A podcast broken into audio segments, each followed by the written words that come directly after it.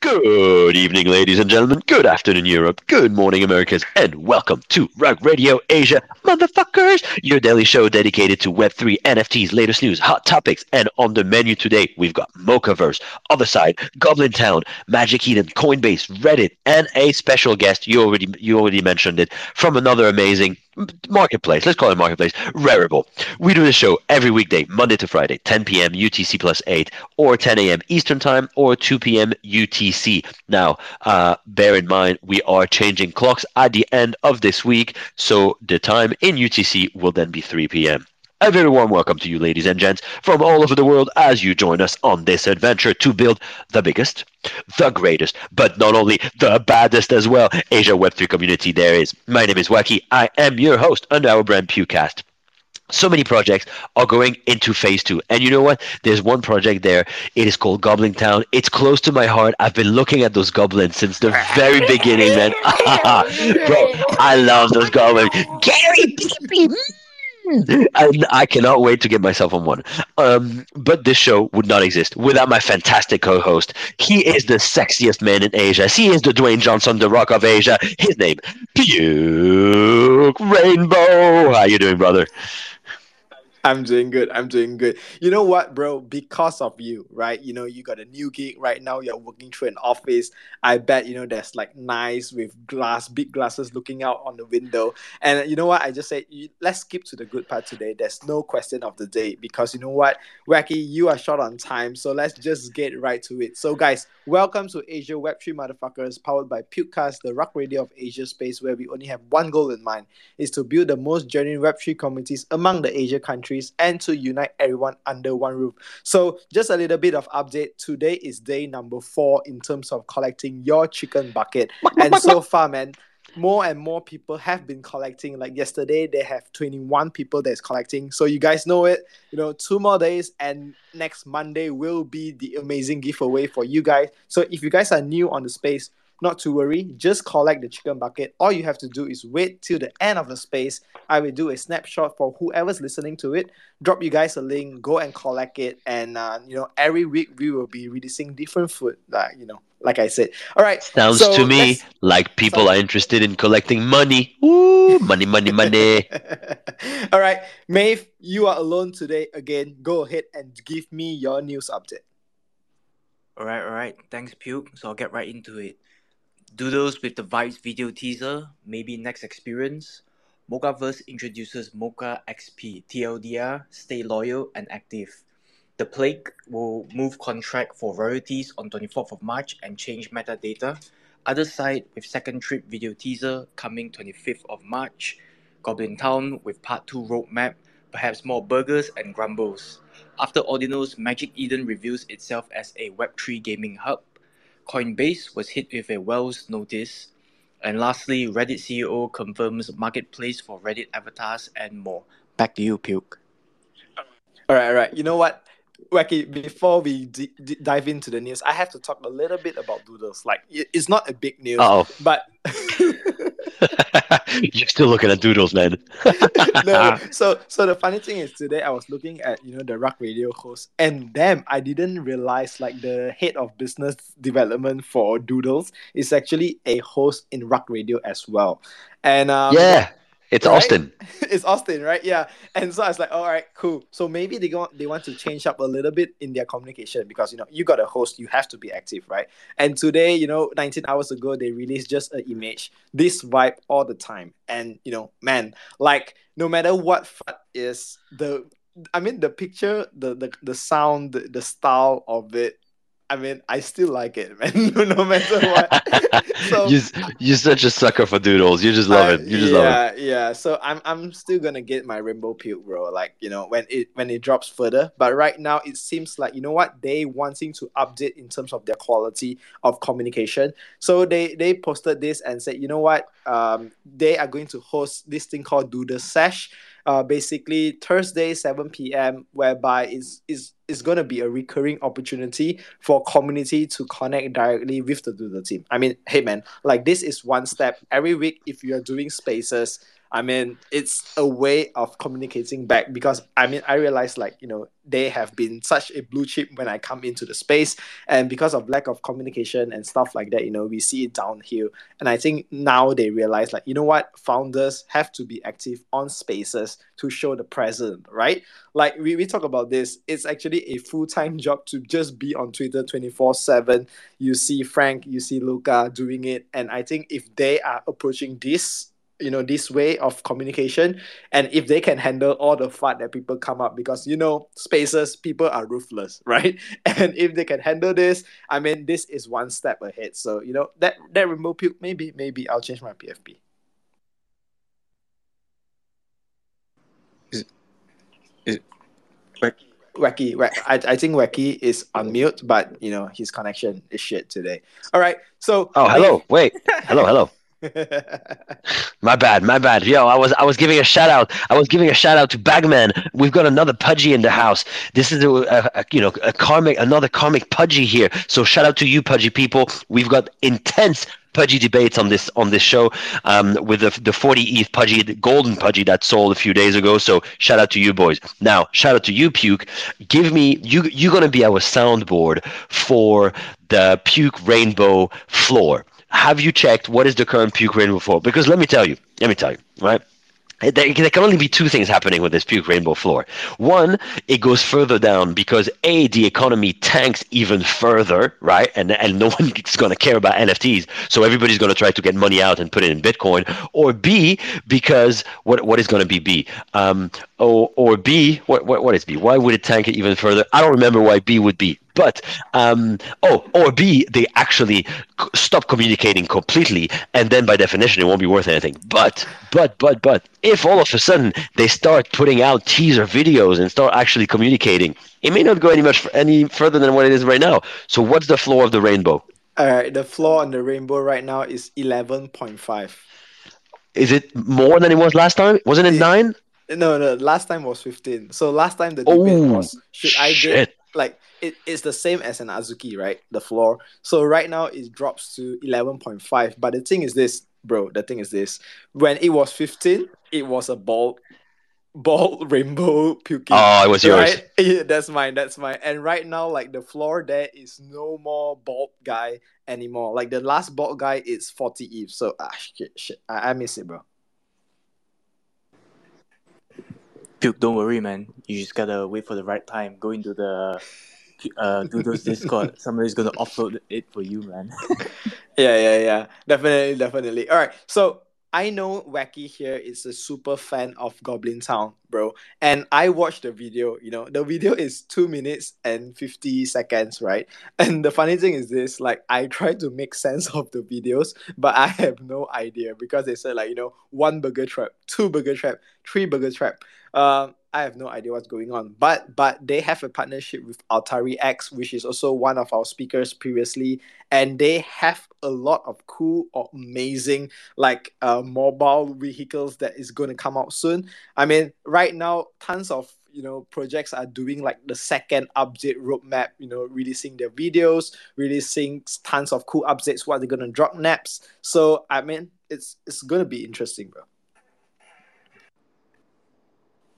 Yeah, I think Wacky is having connection problem, but uh, yeah, I Yeah, yeah. agree though. Like I, when, when I was watching the video, it was uh, it was quite lengthy to be honest, because they were like re- like I felt like they could do a better job recapping the whole the whole uh, what's it called the, the whole journey. Then I was like, okay, there's a lot of like burgers and a lot of grumbles, man. Just like burgers and grumbles. Then towards the end, like Atari. Yeah, it seems like uh like I, we, we were talking we were just talking about this yesterday. Uh, gaming is is massive. Like uh, more and more AAA uh, brands are coming into space. Uh, a lot are obviously already in the space and uh, making more progression. So very exciting times, man. Even Atari uh, has been uh, making a lot of progress as well. Yeah, but do you know what's Atari doing? Like the previous thing is they they dropped the art collection, right? And then Atari is supposed to be, be a game. So is there any like game you think further that they're gonna build together with Goblin? Last I checked, Atari I think it was last week. Uh, because I, I think there was some movement in their floor prices. But uh, they, they're basically developing their, their avatars right now, or a, an avatar series of uh, one of their. I think it was like a car thing for Goblin Town. I, I, I believe they're doing this for, for other collections as well. Uh, as far as I know, It's- it's going to be called Goblin Cart. You know Mario Kart? It's going to be Goblin Cart. Did you did you see the did you see the the well their vehicles? It looks awesome. I think it's going to be great. You're probably just gonna- shilling, bro, you- bro. You're just shilling your back. Yo, I'm sh- well. I don't have any yet, so but I'm shilling them big time. So I can really imagine driving the goblin cart, throwing burgers at each other. You know, probably dropping PP at the back for oil to for for all the other carts to sl- to slide around. I can, I can see it, man. I can see it, They- and they're gonna do amazing. I can see it. all right.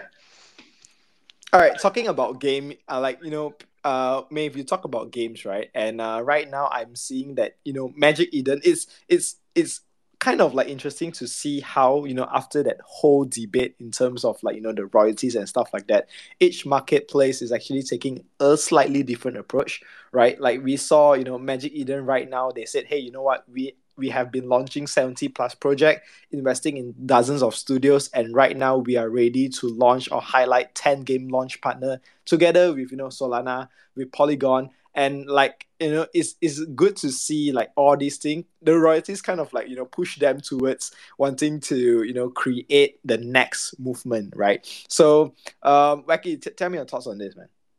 Okay, so we we've been talking about this for for a while that gaming is going to be really what I don't want to say what will get people to adopt Web3. I will just say that this is what will make the use of NFT technology more prevalent uh, around the world, right? Because uh, re- realistically, the more I'm spending time in, in Web3 and realizing, and, and sort of especially considering what is happening in the world at the moment, right? I don't really I don't really think that we're going to see what everybody's talking about the onboarding of web3 right? I don't really see millions of people all of a sudden creating metamask wallets and using those wallets. To be honest the people that know about it now they, they know about it. There will be an increase a gradual increase but it will never be all of a sudden millions of people at the time. However through gaming and through various platforms that will integrate web3 technology within interfaces and within things that people are already familiar with, then there will be a mass adoption in terms of um, usage of NFTs, right? So again, we give the same example, but when people are playing, and let's imagine Goblin Card, right? Let's imagine you play Goblin Card and you've raced like this so many hours, and all of a sudden you get a golden a golden burger card, right? Well, that golden burger card probably has some value, and I can see it as an NFT that you will then be able to sell to other people, right? But it will, I think, it will be all integrated within within the platform itself seamlessly and what Magic Eden is doing there, you know, promoting specifically Web3 game, I think it's great. Right now, you don't really have a hub for all those Web3 games, right? And th- they're effectively positioning themselves to be that hub. And I think it's a genius move. I mean, you know, I, I've got a lot of respect for Magic Eden. I think they're they're very proactive and very dynamic business team, and uh, I think they're gonna do they're gonna keep on doing very well. Yep, yep. And just another update is basically Mocaverse. We talk about them, and uh, right now they released this thing called the Moca XP, right? So all you have to do basically, there's four types of path for you guys to earn Moca XP. One is loyalty, staking, activation, and community. So like the staking and stuff and stuff like that, it's an active staking. So you don't really have to do anything as long as you don't sell it, you don't list it, and stuff like that. You know, then you are already available to join um, and there's also they're going to release more and more stuff of you know how you can kind of do it. So when they say community so basically they are looking for people who's actively you know contributing to the project not just you know holding it um, long but you know being constructive you know being active on discord active on twitter. Basically i feel it's more towards like you know creating more content for the community like right? And when you do that it kind of like raises the brand awareness and they're going to reward you with moca xp on how to do that exactly you know they, they said that they're going to release a website.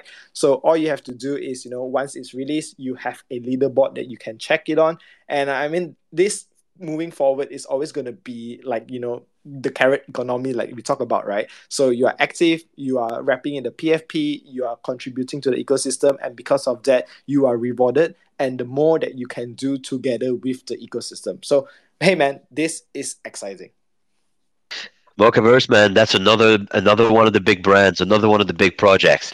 If if I'm going to put money anywhere in the NFT ecosystem right now, Mocaverse is going to be one of them. I mean, to be honest, they are they are so big, and you know you, how you were talking about project founders that need to be there active on Twitter, on Twitter Spaces, communicating, right? Well, Yat Siu, right? Yat is one of those founders. He is the founder of Animoca Brands, right? And Animoca. So he is constantly he's literally going at every single conference. He's speaking at the world economic forum. He is out there. To be honest that is also one of the big projects that uh, if if to put any money in i'm i'm very bullish on on animoca. So yeah very excited. I find it very interesting that they call it staking even though you don't have to do anything um, which is good. I wouldn't Active have called staking. it staking. Active staking, yeah Active yeah I still find it confusing. I would just call it holding, hodling. I mean, we've got a term for this. It's called hodling. But uh, but anyway, I'll I'll take it. You know, gathering XP just for holding your bags. I mean, I think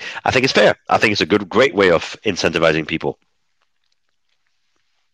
All right. Yep, yep. What All else? right, what else do we got on the menu, gonna- man? We're gonna. Uh, you know what? We're gonna wrap up because I'm excited to speak to Lin, uh, which will be representing Wearables. So you know, let's get into the topic of today and the guest speaker. So Lin, how are you doing? Hello, hello, GM, GM. Can you guys hear me? Sound check, I guess. We Loud can, we clear. can. How you doing? Fabulous. I'm doing well. I also want to say hi to my partner in crime, Adam, if we can get Adam up as well. Adam is behind the main account, yeah. Um, let's see. Oh no, No, Adam. no, I can see him sending hearts. I'm going to invite you to speak, Adam. Yep. Here you go. Just sent you an invite. GM, GM, everyone. I GM, said, GM. think I love what I love about Twitter Spaces and time zones is that this nails our GM. You know, I'm in Toronto right now. It's uh, 10 a.m. And what time is it? It's your end, folks. PM for us. So it's uh just PM for us. Love that. It's 10 p.m. for them, yeah. GM, everyone. And and I'm 2 p.m. here in London, so it's uh, worldwide. I mean, yeah, we're covering all the entire world here. We really are. So tell us more. Um, le- you know, first of all, welcome. Thanks for being here. Um, love love to hear more about obviously you, your background, how you got involved in Rarible, and what exactly you're doing in Rarible. And you know, did you have a previous Web two life, um, or are you Web three native? So that's that's a lot of question at once, but uh, stage is yours. Sounds good. Um, yeah, great question. So I've been at Rarible for I'd say seven months now. It feels like seven years to be honest. You know, working in Web three, uh, it's uh, just go go go, right? Um, got in the space uh, back in the day. I was at a bar with my friends, and they're like, "Lean, you gotta buy some Ethereum." And I'm like, "Bet, you know what's the stock ticker symbol?" They're like, "No, no, we need to set you up with a wallet." And that's um, I took up my physical wallet actually, and I was like, "I have a wallet. What do you mean, right?" And uh, down that rabbit hole we went. but um, it was it was an interesting story. But in terms of NFTs, I got into it during COVID. Um, I was stuck at home with COVID, and uh, in Toronto they really like stuck us at home, right? So I was stuck at home. I was bored. I had COVID. We had to spend the fourteen days. Um, and then I saw, I think it was the Beeple or something was trending somewhere. And I was like, okay, let me, I guess the money I bought in the bar, that Ethereum, you know, on that wallet, can I use it to buy um, a JPEG? Uh, took me an hour and a half to buy my first. And then um, it was so fun. I was like, this is fascinating, right? None of my friends, all my friends thought I was bananas. They're like, uh, girl, what's going on? Stop spending your money on these, like, freaking, I don't know, bananas or monkeys or whatever. and when I showed them the goblin, they lost it, right? They're like, Lean, you are buying, like, it's not even pretty. But I'm like, but it's my gobby, you know? It's like, I can, it's, it, it was iconic. Um, but I started meeting Twitter friends, you know? I was like doxxed at the time, or no, undoxxed. I was NFT butterfly. Um, and I started meeting like randoms on the internet, you know, for coffee chats. And then my Twitter friends became my IRL friends. And from there, I found out about Rarible through Discord and uh, ended up uh, joining the team. That's amazing. You know, it's it sounds actually not too far off of my my story. And uh, what was your what were you doing previously in Web two? Um, I was working in app development. Um, I was on the product side. I was at a telecom company um, in Canada. In Canada, telecom is very uh, it's very slow, right? You don't have much competition. It's uh, just three big companies, like the banking industry. Um, so it was a bit slower than the pace we're at, right? It's like five o'clock hits. I'm done my work in two days. You know, it was I had a lot more time on my hand. Um, and then before that, I had a couple of failed startups, but we love uh, an entrepreneurial spirit here. How about you guys? Amazing, amazing. I mean, I had a, a Web two job before. I was in uh, structure. I was in finance, effectively left, and and then, as you say, as the craze started, unfortunately, I didn't catch the craze as early during COVID. I literally didn't do anything. I was just playing golf, watching TV. I wish I had dug into NFTs. That was really the time. But um, but then you know jumped into X two Y two, and I was the head of business development for X two Y two last year. So it's as you say, the the pace is crazy. It's so much crazier than than Web two job. So it's it's interesting. And then and then Puke is just an e-commerce genius, genius, aren't you, Puke? yeah. So so when Lin said, you know, you you've been in a like you know few failed startups, I feel you because man, like it's in in Malaysia. Um, you know, when uh, there's a startup, is usually e-commerce business, right? Because a lot of people, you know, they they just spend time watching YouTube and or, or even Instagram. And when you see that YouTube is always, you know, that that guru that's on Shopify, and it's like, you know what, guys, in sixty days I make one million, and everybody just go head down to it. And you know, once you you hit that benchmark, and then you realize like, hey man, like there's so much more than just scaling Facebook ads. Uh, you know, sustainability, you know ha- having to do for example physical stores and stuff like that. So i feel you lin right? But you know what's the good thing is we both right now it's full-time in web3 so kudos so, Adam, welcome to the stage as well. I see you're head of community at Rarible. Would love to hear a little bit from you as well, because uh, presumably that's that's a big job, man. I mean, you know, from experience, the head of community is literally everything in in a Web three project. If you've got a good, strong community that you can manage well and get excited, that's half of the battle done. So, Adam, welcome. Uh, over to you. Hey, team. Thanks so much. Can you hear me? We yep. can hear you. Yes, yep, we could. Okay, awesome. Uh, well, thanks so much for having us. Lean uh, pulled me in and was like, "Hey, there's like met some amazing people come into this space," and I was like, "Oh my gosh, like this is my whole job. I love this stuff." so um, I can give you a brief background. So I was working at Twitter uh, before Rarible, and I was working uh, on their social marketing team. So I was, you know, writing tweets for some of the biggest accounts that are managed by Twitter, which was a really awesome job. Um, exposed me to social, really, really fun, and then I worked on um, tangentially worked on two projects, uh, which was Twitter's NFT drop. Um, not many people know this, but Twitter dropped its own series of NFTs on Rarible called the 140 collection, and that was really cool. And then I also um, got to help market the uh, Hexagon PFP project, and uh, our design team and and we had like a small internal team who put together a really sick um, trailer. And I'm pretty sure Farouk was in the trailer for that project um, to help us launch Hexagon uh, PFPs. So once I saw those two things sort of come out from Twitter, I was like, damn, Twitter is where things happen. Twitter is where the culture and conversation sort of intersect. NFTs are a thing. I need to be paying much more attention to this space. And so, um, you know, we already had the existing relationship with Rarible, and then I was like flying around to different conferences. I met the team at ETH Denver back in 2022. Um, and shortly after, they were like, "Hey, come on, come over and, and run our social, and come like help, you know, build our community." And I was like, "Damn, okay, cool." Uh, so I've actually been at Rarible for a year. It was a year yesterday, which is really exciting. Um, and I love Rarible. I love everything that they're doing, and it's just been an incredible experience so far. Woo, woo, happy uh, happy Rarible anniversary, Adam. Um, I, I, was about to say, Thank you know, it, it, it must feel a bit weird to having worked at Twitter and still be on Twitter all the time and literally just be on spaces and all that good stuff. It must a little bit be like, you know, you imagine you've had an ex girlfriend and and then you break up and she's just there all the time in the same group you constantly see her every day you know it must be i can imagine it must feel like this yeah. All right, uh, all right. I'm going to ask one last quick uh, question. Go ahead, go ahead. Go ahead. Oh, sorry. No, I was just going to say the role itself is crazy. Like, if you had asked me, you know, when I was in college, like, is there ever going to be a time in your life where you where you will get paid to sit on Twitter and talk to people?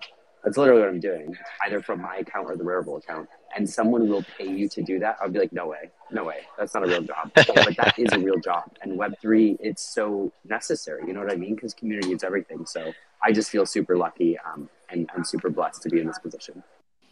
Well, well. So this is this is a perfect segue. Puke, if you don't mind, because I've got to jump out in, in two minutes. But this is a perfect segue in what I I love to hear from how you guys are approaching it, because I know I had um you know we had challenges like this at X two Y two. And, and it still still is to be honest. You can see the amount of people that are participating. It's a, it's uh, it's difficult, right? So, f- from your perspective, as you say, a, lot, a large part of your job is to talk to people, to you know, to, to create activities, to, to handle the community, obviously, and and to make it to make people want to be part of that community. Because as as a marketplace, it, it's not always as obvious that people will want to hang in hang within that Discord or or spend time there. So, how are you approaching it, and what's your vision in terms of um, ma- not managing a community so much as attracting the community and making interesting for people to come and spend time with you guys? Yeah, that's a great question. Um, our Discord, like many other Discords for marketplaces, so our Discord is separate from that of a project where you know if you bought into a project you're looking to meet people you're looking to connect you're looking to hang out you're looking to catch the vibes our discord happens to be like more support focused and oriented. So we have a great team um, who's in there answering questions about people you know they might want to mint something. Maybe they experienced an error on the site. They want to take advantage of a new tool. So that's what we're seeing specifically within our discord. So i would say that's not necessarily where a lot of the building, community building goes, even though it does go there. Um, I wouldn't say that's necessarily the focus. Again, just because what happens there is more support oriented. And that makes sense. We're a marketplace. No one wants to hang out in the marketplace's Discord. They want to hang out in the project's Discord. You know what I mean? So we don't take any offense to that. It's just we know that there are other tools and other places where that conversation is going to be richer. And so one of those places is, in fact, Twitter. For us, um, my strategy has been to want like cross culture with a reason to hang out. And so like when I talk about culture, I talk about memes, I talk about GMs, I talk about some sort of like technical analysis depending on what's happening in the market, really giving people like a connection to culture and a reason to care. And then, you know, that in and of itself I think attracts people and brings people because they see they see quality, they see an opportunity to engage and they just they want to hang out where the vibes are good so that's sort of what i've been doing and that has shifted from you know during the bear market it was just like positive tweets all the time it literally was like i would see tweets that are like nfts are the future nfts are unstoppable like really hopium type stuff and in the market that we're in right now because of the macroeconomic situation there is a little bit of hopium still um, or copium you might say but we've really had to position our our voice and our tone and our content on Twitter to be much more like degen. It's Web three memes. It's self aware commentary, and that has attracted a lot of people and boosted our performance. Because when I joined, I think the account had like maybe four hundred something followers, and we just surpassed 500k um, last week. So like there are opportunities to still build and create community and like you know generate that growth even in a bear market, which is, you know, a tough place to be. Yep, yep. And uh, you know, one thing when Wacky asked um, asked you this question because it was reflected uh, during his time when he was in X2Y2, right? So during that time, you know, I was in um, you know the NFT working for a project, doing all sorts of you know community building, and I got to know Wacky basically in a Singapore event. And one thing that he asked is like, you know, he has been doing spaces for X2Y2 for the longest of longest time, right?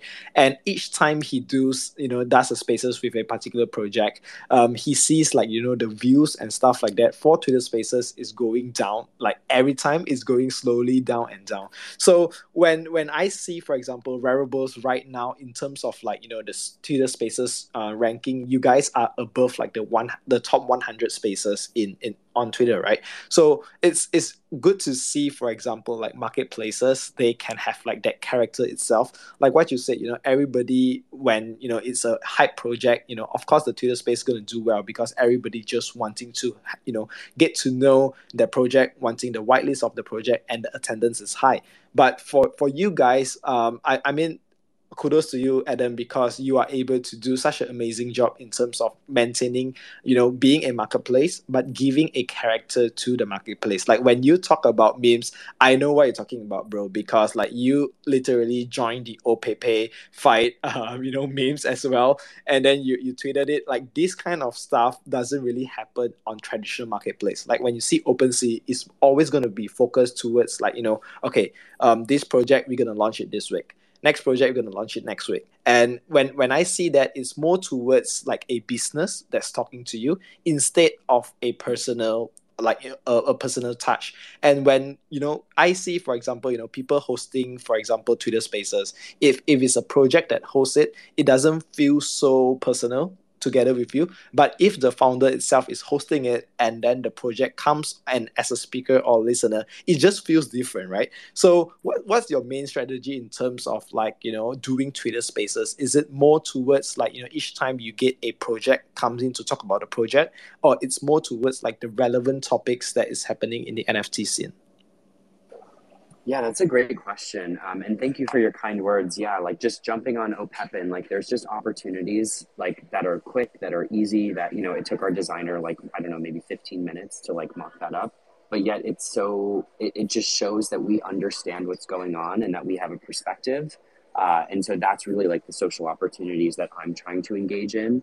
I would say with spaces, um, we've taken a couple different approaches. Uh, last year, pretty much every Monday, I would say, um, we I hosted a space. Um, it was called GM Weekly, and it was essentially a news roundup of everything that had happened like the previous week uh, with sort of analysis and commentary. So even though it wasn't like breaking news, it was still sort of a recap and an understanding of okay, well because this happened in the previous week, this is what we can expect for this upcoming week. So we've done that. Um, that show is no longer around, but the other thing that we have been doing um, is we've actually been slowing down on spaces a little bit, only because they're so saturated. People have limited attention spans, and when we when we when people join a space, I want them to personally be like, okay, great, Rarible's on. They're doing a good one. I don't want people to just say like, oh, Rarible's doing another space and like kind of roll their eyes. Um, so I think the last space that we did that we hosted was um, in regards to a Polygon project uh, or Polygon capability. Lean, remind me, was that was that the last one that we did together? I think that was one of the last ones we hosted. Yeah, the Polygon on Builder. Yeah, because that one, I mean, we had That we've one? been like building up. Oh, yeah. I mean, we've been building like in sort of in the direction of Polygon, and Lean really is is um, responsible for a lot of this. Um, so we launched our Polygon community marketplace builder, um, and then we also launched a an aggregation capability where we're, we we pull in um, Polygon orders from Seaport. So we had a lot to talk about on that space, which is really exciting for our community. And then the Polygon uh, handle, which we you know we're talking to, um, they jumped in, um, and then we had a couple other like high influential people jump in, and then the space had like seventy thousand listens. Like it was absolutely bananas. And I think it's because I don't know, Lean, if you want to go find that tweet. I think it wasn't Sandeep, but someone posted the tweet. If you want to pin it, um, if you know which one I'm talking about. Uh, and it was wild, but I really feel like less is more when it comes to Web3 and how you choose to tell the story matters. Um, oh no, I wasn't gonna, not that one. I was talking about the tweet where um, someone from Polygon, maybe it was, I forget who it was, but they were like, 70,000 views, this is crazy. Uh, there is a tweet out there, it's not like that. But um, what I mean to say is, we're, we've been doing the less is more approach, which is unless we have something really important, really controversial, or like really fundamental to our business, um, we're not utilizing this channel. And I think, I don't know, but I think that people appreciate that. But you know, there's also the strategy of like constantly being on, constantly being visible, constantly whatever. Like obviously, Rug Radio happens every day. They have their notorious segments with like Mando and OSF. Um, so you know, it, it all kind of depends. But for us, at least, I think the less is more approach has worked because we're a marketplace. We don't have that much to say all the time that's super meaningful. So when we do want to make that launch or splash, we use this tool. Yep, yep. And and I and I love it how you approach it because it's it's not just gonna be you know daily spaces with you know just one you know just host a space because you just want to be there. Like it's set but it's more towards guided to you know what you guys are building. How can you take like the current news and integrate to something that you guys are already working on? And i think that is the main factor in terms of like the growth because then it makes sense to people oh right you know Rarible's is always at the top in terms of you know talking about stuff like that. And so you know right now let's dive into a little bit of a you know a, a good segment because you know we have been over and over again talking about royalties and stuff like that. And like like you say right meme you know blur and OpenSea is just going heads on but you know community marketplace on Rarible is just smoking that hopium and if you don't know you know asia uh, asia web3 motherfuckers we always talk about smoking the hopium so you guys are just the right fit for us. All right lynn i'm going to throw this over to you because obviously you are the product in terms of uh, Rarible's so what was the thought process behind behind like you know when the whole royalty comes in um you know it's like a, because it's when when stuff or big things happen right? Uh, it's always difficult to make a stand in web3 because web3 is a unique space where you will have 50-50 of the people right? Like 50 people is going to say you know what? Don't support royalty. And 50 people are going to say you know what? Support royalty. And the debate just go on and on and on. So what was that thought process behind saying you know what? This is the core value of Rarible. We are going to you know support or enforce royalties Yeah, great question. And it's such an interesting topic. And at the time, it wasn't easy, you know, like Adam and I were in it. Um, and basically, the I think the biggest factor we have is Rarible is an aggregator as well. So that means we are aggregating from X2Y2, Sudo, OpenSea. Um, and that means for us, we have a product that's very close to my heart, which uh, is called Community Marketplaces. And we're all about since day one, Rarible launched being a community centric marketplace. You know, back in the day when minting capabilities were very, you were not really able to mint on any platform, you had to apply to get accepted. Rarible took the stand to be very creator centric, and it's like you can lazy mint since day one. Um, and we wanted to support our creators. And part of supporting your creators, and I think it's a fundamental aspect for us in Web3 was royalties, right? The whole concept is as an artist in Web3, you will be able to get royalties on any transactions that happens after the initial sale that will kind of evaluate your work and like props to you versus on web 2 um, so what we had to do it was basically war rooms and we were like hey, what do we do at this point if because basically when you're an aggregator and we're getting folks to build their own community marketplaces i want my artists and my communities to take control of that versus being stuck between a marketplace war, which is what we're living in right now. Um, so we had to go in and basically evaluate each of the marketplaces we're aggregating from and build either wrappers or enforced royalties um, on the front end. So I think for Sudo, we ended up building a wrapper um, for it to pull royalties from the royalty registry. And at the checkout, you will see that royalties will be enforced, even if it's an item that's aggregated from SudoSwap. Um, so that was our thought process. And you might ask, why didn't we just stop aggregating? And that was also kind of on the table. It's like, do we just stop aggregating and keep it keep it for native liquidity only? Um, the issue with that is when you're launching a marketplace, you need liquidity, right? It's like when you're a community, you're launching your marketplace, you need to make sure there are items for sale, and that's the number one item for success. Um, so that's what we ended up doing. We took full stand behind royalties. It was we supported, period. Um, and we just had to go in war rooms with our tech team and figure out what can we do to make sure royalties are enforced, at least on our front ends.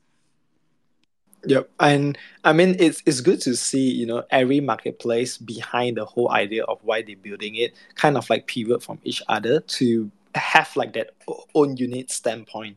And uh, one thing that you guys did, uh, Lin, which is, you know, you guys make the standpoint to say, you know what, we are going to cite the community, we are going to build it, and maybe because of this particular move you can see like hey you know there is another untapped market that right now you guys kind of like you know hold the biggest market share and tell me a little bit of like you know community marketplace like where did, does the idea come from because uh, i mean it's always interesting to see creative people in the space uh, when was pushed you know to a certain degree and then they come out with a fantastic product yeah, yeah, great question. So, community marketplaces basically, um, if you folks in the room don't know what it is, actually, let's get a sense in the room. Throw some emojis if you've heard of a community marketplace. I'm gonna throw an emoji because I, I work on it. Alrighty, so not not many, a couple. Cool. Um, so basically, a community marketplace. This whole concept started at Rarible 2021 March. was with a project called Meta Angels, um, and basically, it's a way for us to empower creators to own their own marketplace. So instead of being stuck on um, basically the box of the open seas, the Rarible, kind of ironic because we're also Rarible, um, Magic Eden, Blur, and so on. We wanted to give the creators basically a chance to own the full experience from mint to secondary. So, as a creator, you will be able to create a marketplace. It will have liquidity, and this is what I was touching on earlier about aggregating. Um, you'll be able to customize your UI, UX. You'll also be, and this is an interesting one, to set your own marketplace fee which could be a fun way and a fun new revenue model for marketplaces um, for communities that have their own marketplaces. And basically, it's instead of the I think right now OpenSea at zero or 0.5. Um, it used to be the 2.5. This would be a revenue that could go to projects DAOs and uh, kind of help fund the ops. Um, and we had a couple other use cases where it was with Pixel Vault and basically Iconic Collection, but there there are a lot of collections. They have I think approximately 30 now. Um, and they wanted a one stop shop for all their collections. So we worked with them to create their own marketplace or storefront um, where you can just browse, kind of get which items you want um, as a user. And then as a collection or artist, you kind of have more control on basically your trading experience. Yep. So um, tell me a little bit more. So, for example, if if a project they launch their community marketplace on Raribles, is it still tradable uh, with zero royalty on other platforms? So the way it works is when you launch a marketplace on Rarible, it's going to be built or powered by the Rarible protocol. Um, and it depends on if it would be still tradable 0% on other marketplaces because you can't it's if it's on chain you can't limit where it's being sold unless you on the contract level stop that. Um, but what you can do as a community at least is you can enforce royalties on your own marketplace. And we've been seeing interesting user behaviors where collections went down to zero royalties some are going back up. Um, there was an interesting use case we had with a community we worked on with a marketplace a couple weeks back and the community itself was asking the founders to turn back on the royal- royalties which i thought was fascinating. Um, so that's what the team ended up doing. They turned back on royalties and made sure to direct their users to check out via their custom marketplace. Um, and then the, com- uh, the community was able to kind of um, lost my train of thoughts here. I might yeah. brain for it, but yeah, we're going somewhere. yeah, yeah. Uh, Maeve, I saw you unmute. Go ahead, buddy. Yeah. So uh, when when I saw so Adam, I, I wanna like kudos, man. I love. I, I don't know if the idea uh, was uh we were you you were the one that uh, suggested the idea, but like when I saw the zero percent platform fee, like the the one I shared earlier, that meme was amazing, man. Like, and uh, I just wanna like kudos, man. Uh, both of you have been amazing, like really on point. When when the blur thing hit the market, I think it was intense, man. Like uh, the well, we, we covered blur quite extensively. Then uh, suddenly uh, Rarible, like you you guys were so proactive on this. And uh, when, when I dive deep into community marketplace, to me it was uh, it, it was amazing. Uh, really really proactive on, on the matter. Then obviously like later on OpenSea, I mean like we, we all know how that went so yeah.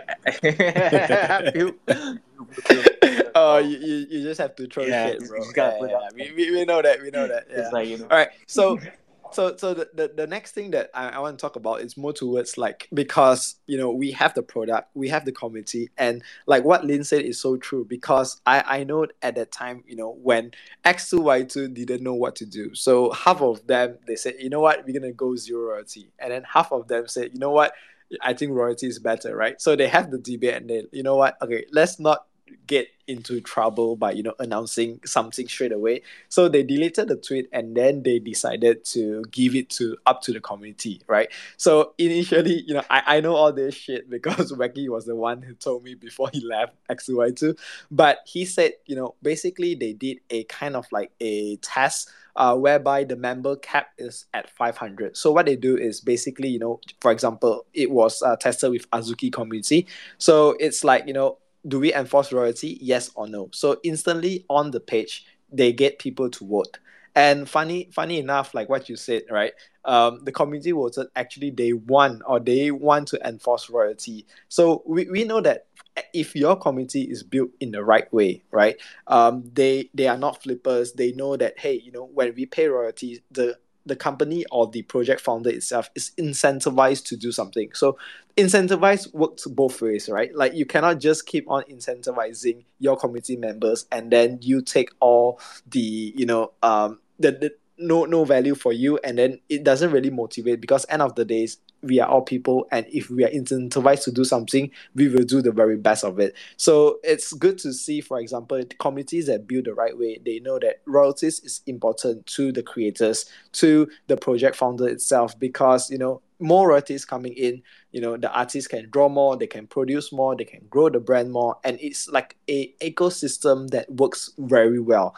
Um the the trouble that we see right now is you know when it's zero royalties um projects can't find a sustainable way to get more money in and we see you know tons of project that's bleed out there's no money and you know in the end we all know that they are going to become a slow rug right? So tell, tell me more about you know when you proposed this kind of concept what was the end goal in mind to have for example all committees to come on board? What was that whole uh, strategy in terms of onboarding you know better people to come more more projects to say hey you know what we stand with enforcing royalties, come to Rarible's. Um, do you have any particular strategy on that, Adam?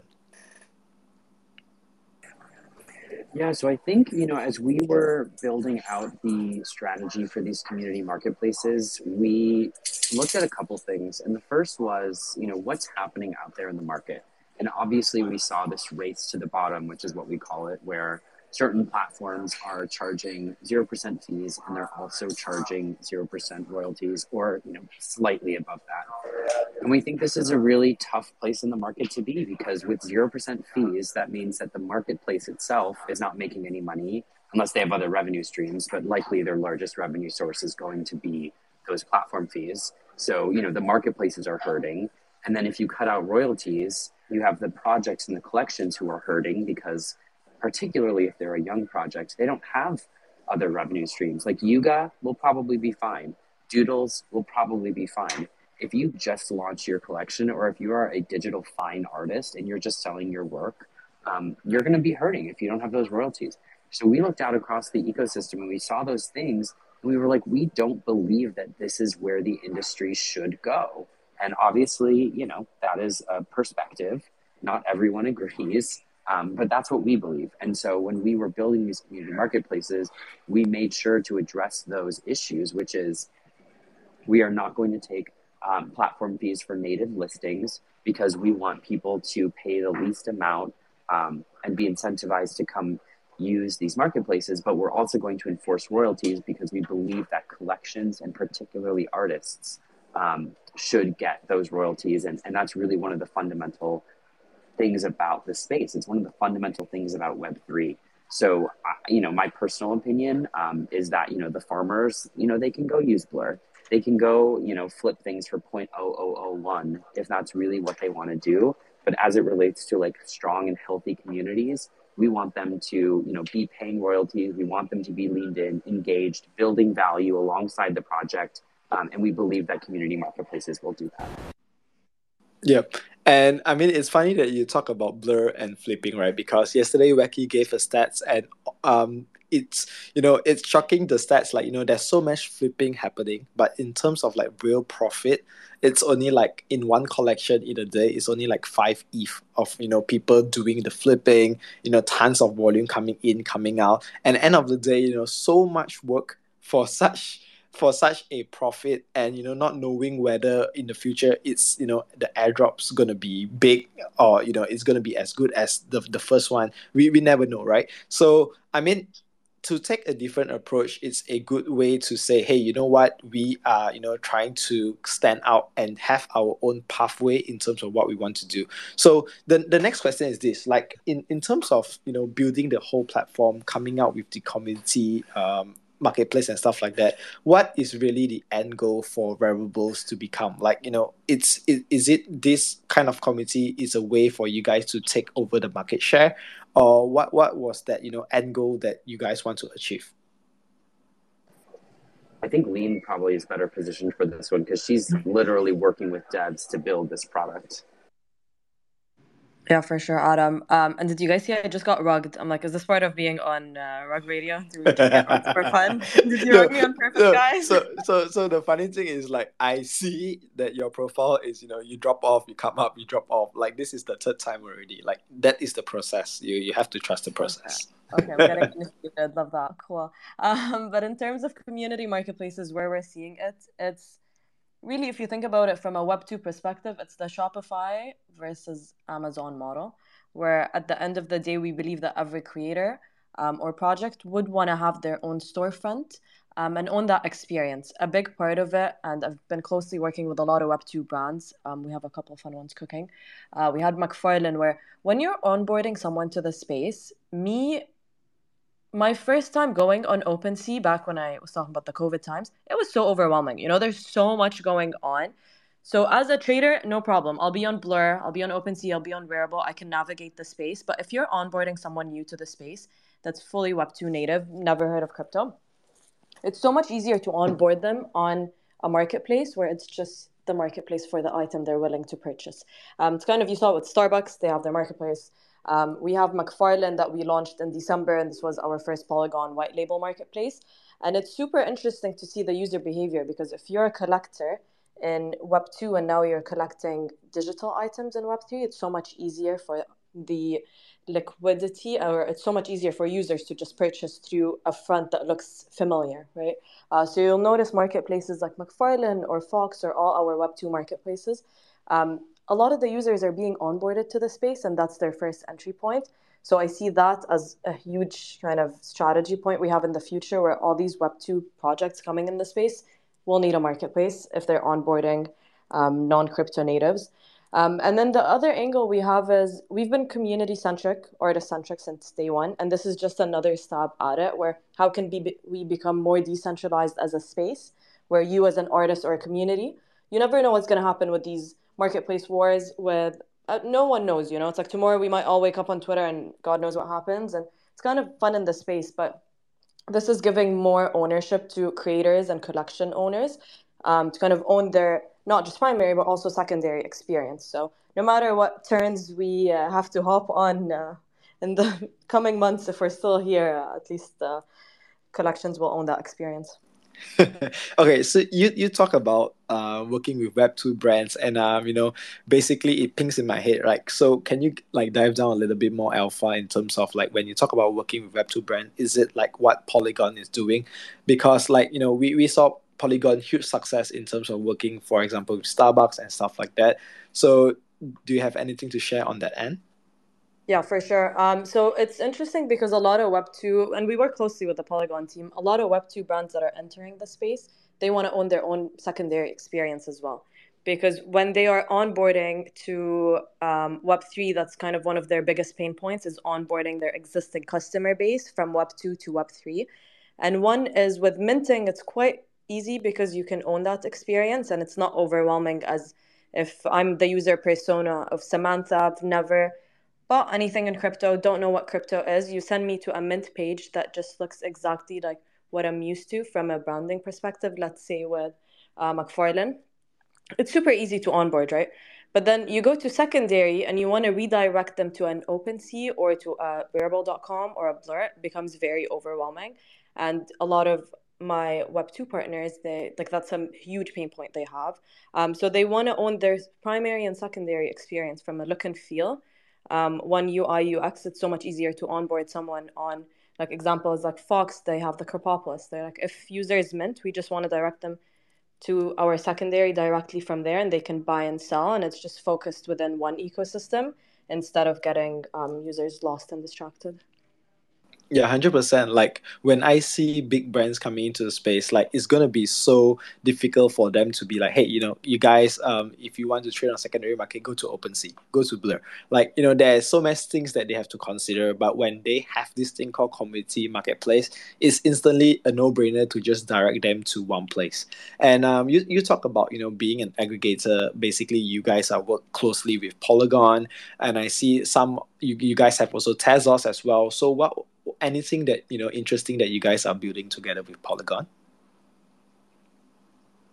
Polygon, uh, we recently dropped, we started aggregating uh, orders from OpenSea, which I think um, is huge. Not a lot of people in the space are doing. Um, you'll notice a lot of marketplaces on Polygon. Um, you just have liquidity from one marketplace.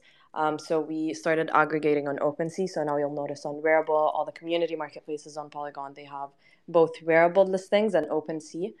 Um, we have a couple of fun things uh, happening uh, mid-April, but uh, TBD.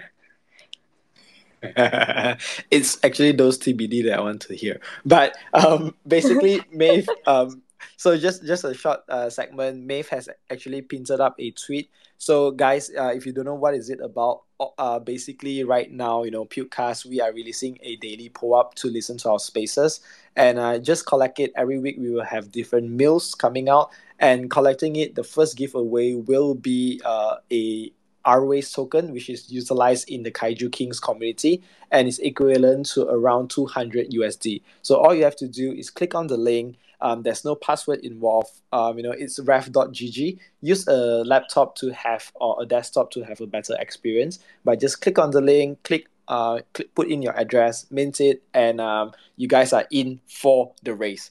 All right.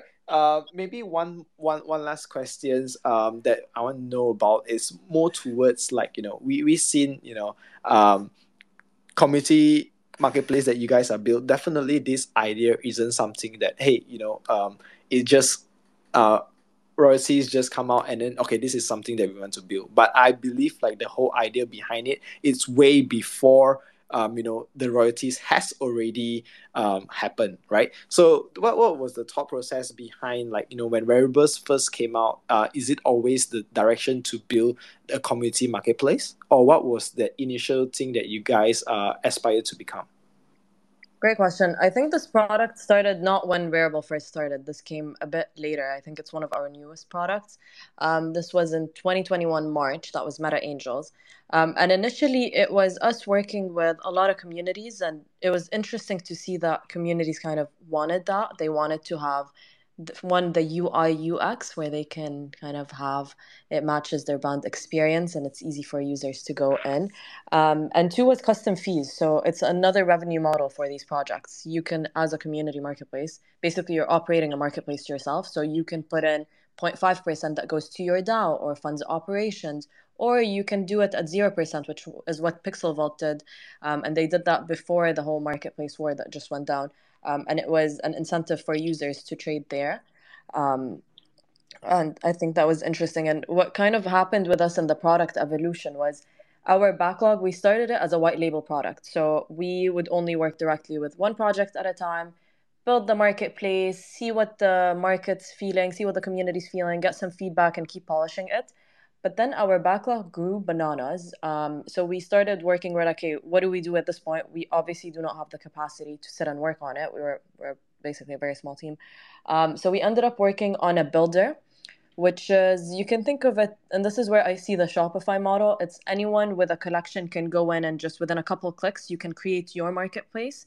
Um, you can customize it. You'll have a dashboard. You'll be able to set your marketplace fees, um, your basically SEO, your domains. Um, so this was kind of the product evolution, and I think the dashboard and the marketplace generator itself is very exciting. Um, and we pushed it on uh, Ethereum and Polygon, and it's I think we're powering over three thousand marketplaces um, as of now, which is bananas. Um, and it's all built on the Rarible protocol. And I think it's super interesting because we see a lot of use cases. You know, at the end of the day, I always talk about this being in products from Web 2 to Web 3. In Web 3, you build and open, you know, and you echo this, you hear it everywhere in the space. You need to build for your users. And I'm literally always in like users' DMs. And this is where Adam and I work closely together. Um, my partner in crime, Adam, iconic. Uh, but we work closely together because you're building for the community, right? It's a product Yep. for the community. We're building for them, with them. So you'll notice the product evolution, even the roadmap. I like to keep it as open as possible. And it's the highest requested on the builder was like multiple collections. They're like, Dean, we need to link all our collections. So this is what we dropped in beta a couple weeks um, ago. It should go to public very soon. Um, and we started also refining the way we ship um, out, which initially we would fine tune the feature, then ship it out. Notice that that did not really make a lot of sense, and we needed more user feedback. So we ship an MVP, put it out for beta, get users' thoughts and parts. We have our power users, get the pulse in the community, and then ship the polished feature. Um, so it's been it's been interesting. It's like an interesting product evolution. Uh, roadmap is pretty open, but at the end of the day, we're building for the community with the community. Yeah, you, you sound like a true entrepreneur because you know when you talk about uh, Shopify, when you talk about MVP, I mean that is the bread and butter in terms of testing and launching a product, right? And uh, when you said you know it's right now, I'm seeing in a way that tons of things or you know platforms are kind of doing all those like I, I call it done for you system, right? Like we have Beneful, we have you know uh, Fair XYZ that basically you know when when I was in the space, you know when it was the doodle time like one and a half years ago, you know when to create a smart contract it takes so much money right? When you want to create a project they say hey you know what? We're going to charge you 40% upfront for whatever you minted. Like i mean that is crazy amount. And right now when we see for example bueno um, you know fair xyz manifold it's kind of like just clicking in a few buttons and it's already done for you. So when i was you know looking through or browsing through the interface that you guys have built it's basically the same model of done for you system which is like what you say you know shopify. You choose a template you just key in everything and it's done it's smooth it's user friendly and uh, it's it's just on how you scale the next thing. So when when i when i look in terms of this kind of uh, product and you talk a little bit of the mvp um, can you dive down in, in terms of like mvp was it just testing with one um, for example one project and then launching it and see how the community reacts or what was that technical uh, process behind the, the mvp structure Yeah, sounds good. Uh, great question, and would love to hear your feedback. By the way, if you've played with it, would love to see like your thoughts on on it next. Um, MVP is we initially the proof of concept was actually launching with communities only white labels. So we started Meta Angels, um, you know the iconics, V1 Punks, uh, MFers, um, and this was the pulse to see if there's a need in the market. One, how is the community acting? Two, does the projects and artists do they value this product, right? And then from there, we went to the no code solution because at the end of the day, this is not scalable. For us to ship a white label, it takes us basically four weeks back and forth development, design, and so on. And the backlog, if you see my backlog, you'll cry with me. Um, bananas, right? it's, no, it's it's rough, uh, guys. that's it that's it you're in web we are in web 3 Yeah, yeah. It, uh, I'm like, help, SOS. What do we do, right? So it's uh, basically it's what you touched on. At the end of the day, if someone wants to, you, we're not all technical here. Um, it's like, how can we create it as a no-code solution, right? So the builder does not necessarily have all the templates from a white label, but we're slowly kind of ramping up to it. So ideally, any user, any artist, any creator can go in and just create the marketplace without even needing to go through us, right? It's it's open, it's free. You can use it, test it, let us know feedback. Um, in terms of the MVP, we initially just launched it. It was just customized design, right? You only had the design tab. You can customize the design and push it. It was only on Ethereum as well. Um, and then the cool thing about kind of how we've been approaching development um, is when I work with a white label, if I'm shipping any features there, I try to roll it out for the builder afterwards. Why? One, because it's there might be a need in the market for it if these high key collections are asking for it. Two, it makes sense from a development perspective, right? And this is where the tech geek in me comes out. It's how can we leverage that and also roll it to the our whole community and our entire kind of customer base. Um, so we started with customizing design to realize that a lot of community users wanted to connect their custom domains because at the end of the day, if this is your marketplace, you wanted to have a URL here in the space. I think we all know that no one clicks links, right? links are sus. Um, so a lot of the feedback we were getting, um, Adam probably Twitter was flooded on your end too, where it's hey we want to connect custom domains, and I think this stuck with me. I got a couple DMs where someone was telling me, Neen, I see MFers have their custom domains. Why can can't I do it? And I'm like, fair bet, let's do it, right? we shipped that out. Um, next, it was SEO, right? So on Twitter, we all live on Twitter here. Um, hi, Twitter fans. I see a couple familiar faces. Um, is when you share your marketplace link, the feedback we got was like, can't can't we customize basically the SEO? Like the image looks horrific. I don't want this random image, right? And I want to put my own um, SEO title and description because it matters, right? When you're sharing your marketplace links, um, gives users more kind of feeling that okay, I'm gonna click this, it's safe, the project is shipping it. So we shipped that feature. Um, and this this has been like kind of the journey. I can talk for days about kind of the features we ship, but this has been kind of the journey where it's it's open. Sometimes we ship things, people use them, sometimes they don't, and this is where we're like, hey, you know what? We're talking to the community, building for them, seeing what makes sense and what doesn't. Yeah, I mean, all this small intricacy that you know that actually matters because, like, right now when you share a link and the link doesn't show, for example, a placeholder of the project, people be like, "What? This this looks a little bit sus. I, I don't know whether I want to click it or not." Right. So, I mean, when you when you think about you know how um, it's important to be, for example, transparent, uh, you know, links.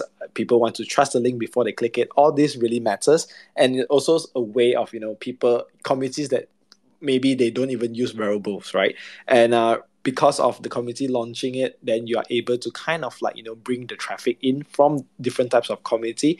And when people see, hey, you know, right now there are like 30, 40 people or different communities are using wearable and it has a great experience. You know what? I want to do it as well. Uh, because like right now, one thing I know in the space is that everybody is looking to do the next thing, right? Like when Ordinals uh, pops out, all communities, they are just looking for the next thing because, hey, you know, if you're not doing something new, um, you know, your your holder's gonna say, ah, this project is, is gonna fart to the ground, or they're not doing anything and stuff like that. So I'm seeing in a way like you know, communities can easily just onboard this kind of like you know t- things, and then community can say, hey, you know, they are doing something, and it really works in line with your pipeline.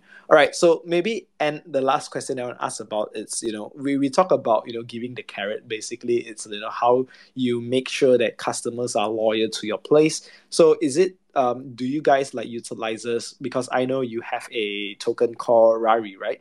Uh, do you guys utilize it to kind of like have that you know that that loyalness in terms of hooking up the customers or you know any any strategies that you guys are using it for?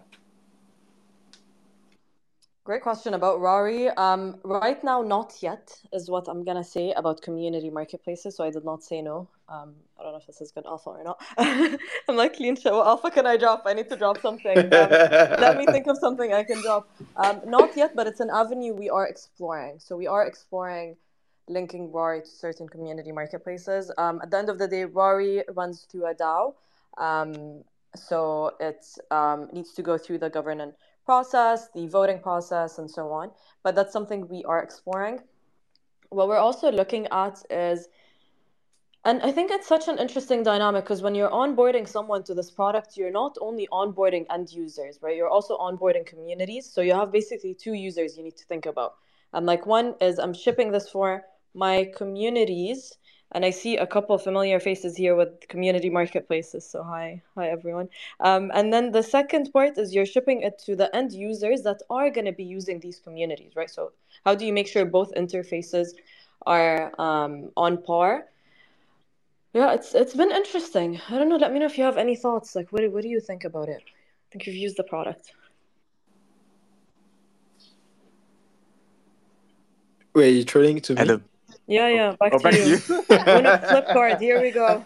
no, you know what? I'm gonna throw to Maeve. Maeve, you have been awfully quiet, and you are like the NFT analyst in terms of Puka. So, bro, so so sorry. Go ahead, Oh, buddy. I'm gonna throw Sorry, this to mate, I you. thought like we were, we were Sean because like Oh, I, no, no. I had a I had a serious question I wanted to ask. Like I like Okay, go okay, ahead. Go ahead. So sorry, like cutting cutting this. So you so so so right now you don't want to answer people, and then you want to give them a Whoa, whoa, question. whoa, whoa, All right, no, cool, no, cool, no. cool. All right, cool, cool, cool. That's Uh, go ahead, very bro. Go ahead. Governance is a very very serious thing, guys. It's like complicated. It's like a whole level of uh, you know like oof, oof. But my question is a lot simpler because like uh, uh this this week, uh CMP uh, like it's, it's basically official, right? They're gonna migrate out. They're gonna uh, reintroduce uh, ten percent royalties on their new contract.